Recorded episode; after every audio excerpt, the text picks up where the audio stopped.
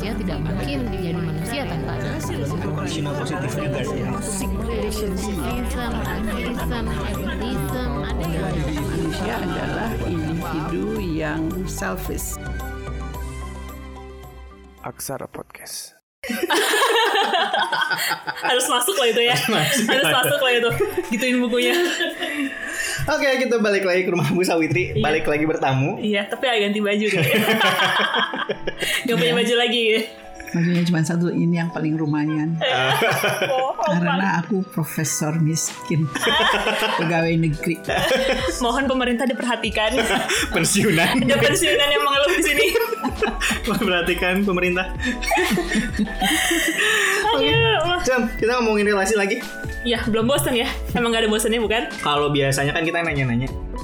Gimana kalau sekarang ibu yang cerita? Kasus tentang Kasus relasi gitu yang menurut ibu itu salah satu yang paling menarik.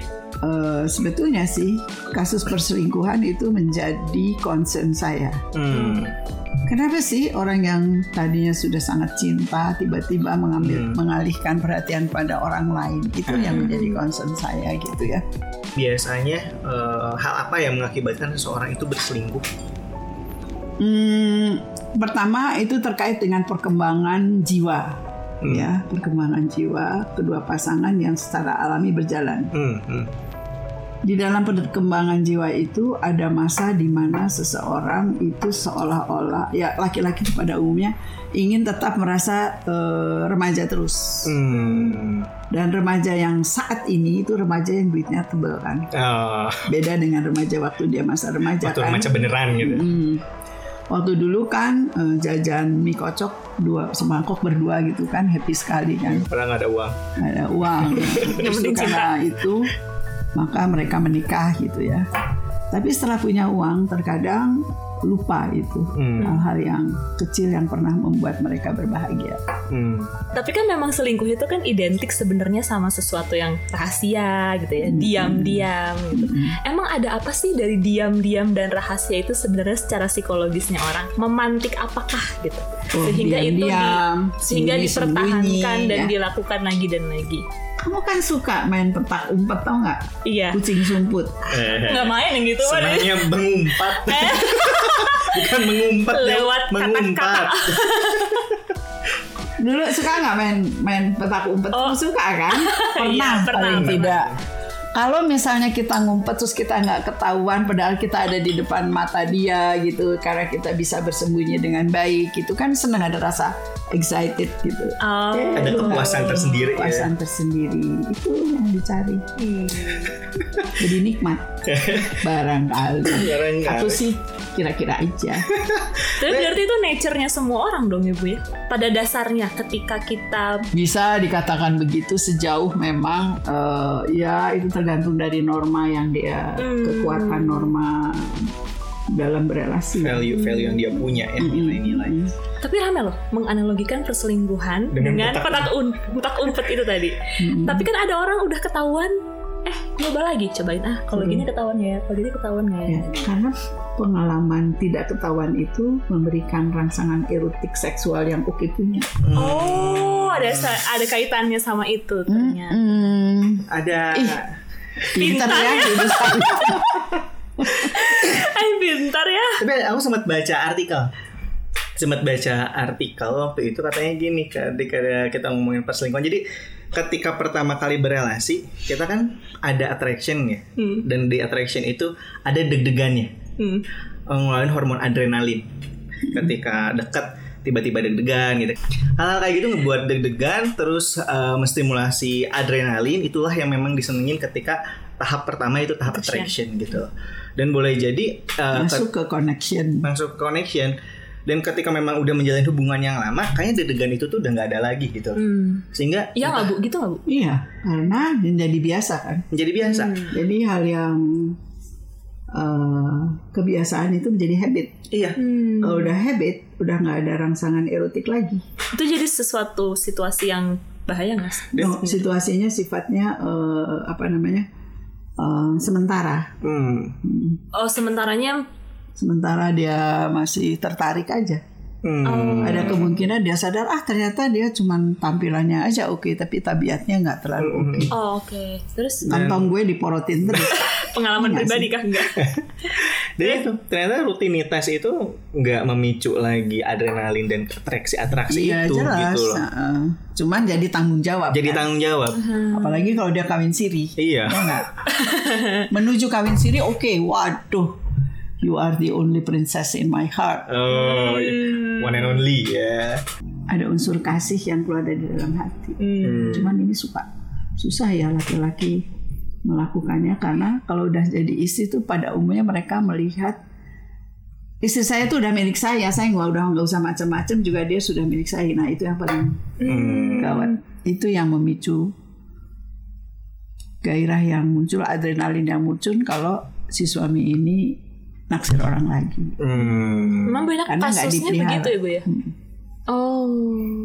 Karena begitu punya istri, udahlah itu nggak dianggap jadi objek aja, ya alat rumah tangga gitu ya. Jadi jangan menempatkan posisi istri kita sebagai alat rumah tangga. Oh. She is the subject Hmm. dan subjek itu perlu mendapatkan penghargaan individual. Hmm. Jadi fenomenanya banyaknya kayak gitu ternyata. Hmm. Tapi mungkin laki-laki di luar sana ada yang nggak terima. Saya nggak gitu. Ada Ya. fenomena lain nggak bu selain Eh, selain tadi? Kalau misalnya yang di luar mendengar ini merasa saya nggak gitu ya alhamdulillah ya berarti dia cinta banget sama istrinya dan menjadikan istri sebagai pusat perhatian. Hmm. Saya bersyukur. Kita juga sebetulnya mengingatkan bahwa ada hal-hal yang perlu mendapatkan perhatian kedua pasangan Hmm. apabila mereka berharap pasang eh, berpasangan dengan istrinya itu eh, punya tujuan untuk hidup sampai kakek nenek kakek ninen kalau bahasa Jawa Jiwanya. sehingga saya kalau memberikan ucapan selamat yang diselipin uang saat menghadiri acara pernikahan Berapa jumlah uangnya? Ah tergantung dari kekuatan ini saya kekuatan, Kekuatan dompet. finansial. dompet saya kan terbatas pegawai negeri pensiunan Pemerintah. Pemerintah, Pemerintah. mohon perhatiannya. ya jadi ya sedekedarnya tapi yang penting kan doa Iya. doa restu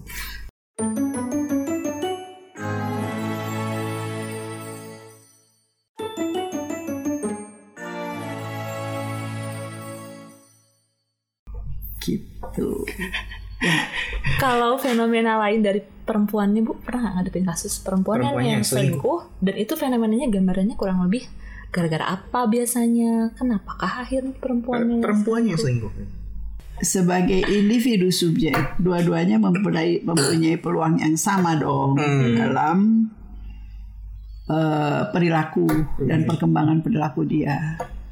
Kalau misalnya istri merasa tidak dicintai oleh suaminya dan hanya dianggap sebagai alat rumah tangga, ada orang yang memperhatikan, eh kamu tuh kakinya bagus ya, yang sama sekali nggak pernah diperhatikan kakinya bagus, yang pakai kuteks itu bagus, kamu kakinya bagus ya, wah udah deh, eh kok dia nggak, dia merhatiin kaki aku kan, Hmm. situ teng, mulailah jalan awal untuk menuju ke perselingkuhan. Kalau si istri itu memang terkecewakan oleh suami yang tidak memperhatikan dia.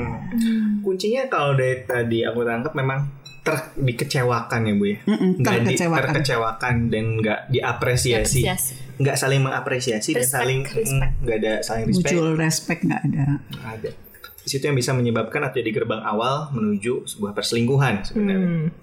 Pertanyaan lagi bu dari aku. Kalau misalnya selingkuh itu sebenarnya bawaan atau bentukan? Bisa dibilang bawaan, bisa dibilang bentukan.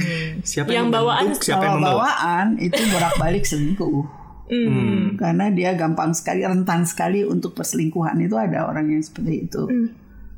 Walaupun dia berantem, tapi dia kemudian tanpa sadar mengulangi itu. Atau sadar bu, jangan-jangan kok saya gini terus ya? Gitu. Kadang ada yang datang kepada saya dan mengatakan kok saya selingkuh terus, saya punya tuh Hmm. kasus gitu. Hmm. Ya. Terus saya saya cermati kan melalui assessment tool tadi apa sih yang menyebabkan dia selingkuh terus? Adakah sesuatu di masa lalu yang memegang peranan penting. Untuk itu saya minta dia membuat riwayat hidup dalam rentang per lima tahun pertama, lima tahun kedua selama hidupnya. Kalau dia datang ke sini dalam usia 35 tahun, ya dia harus membuat tujuh periode riwayat hidup, hidup. dia pada masa lalu Hmm. yang terkait dengan sejauh mana dia merasa diterima oleh kedua orang tuanya, kasih sayang bagaimana terjalin di situ, dan bagaimana dia melewati tahapan perkembangan jiwa untuk tetap bisa eh, beradaptasi dengan lingkungan sosial di mana dia berada, gitu. Kemudian biasanya saya juga memanggil istrinya ya, dan ternyata suaminya memang dari dulu tukang selingkuh selingkuhnya nggak kira-kira ya sama janda sama dan menjadi habit buat dia Dan itu memang terkait dengan riwayat hidupnya di masa lalu gitu. Hmm. Tadi masalah penerimaan, kebutuhan afeksi atau kasih sayang terpenuhi atau enggak gitu. Dan pelampiasan impuls sesaat yang muncul dalam dirinya Hmm.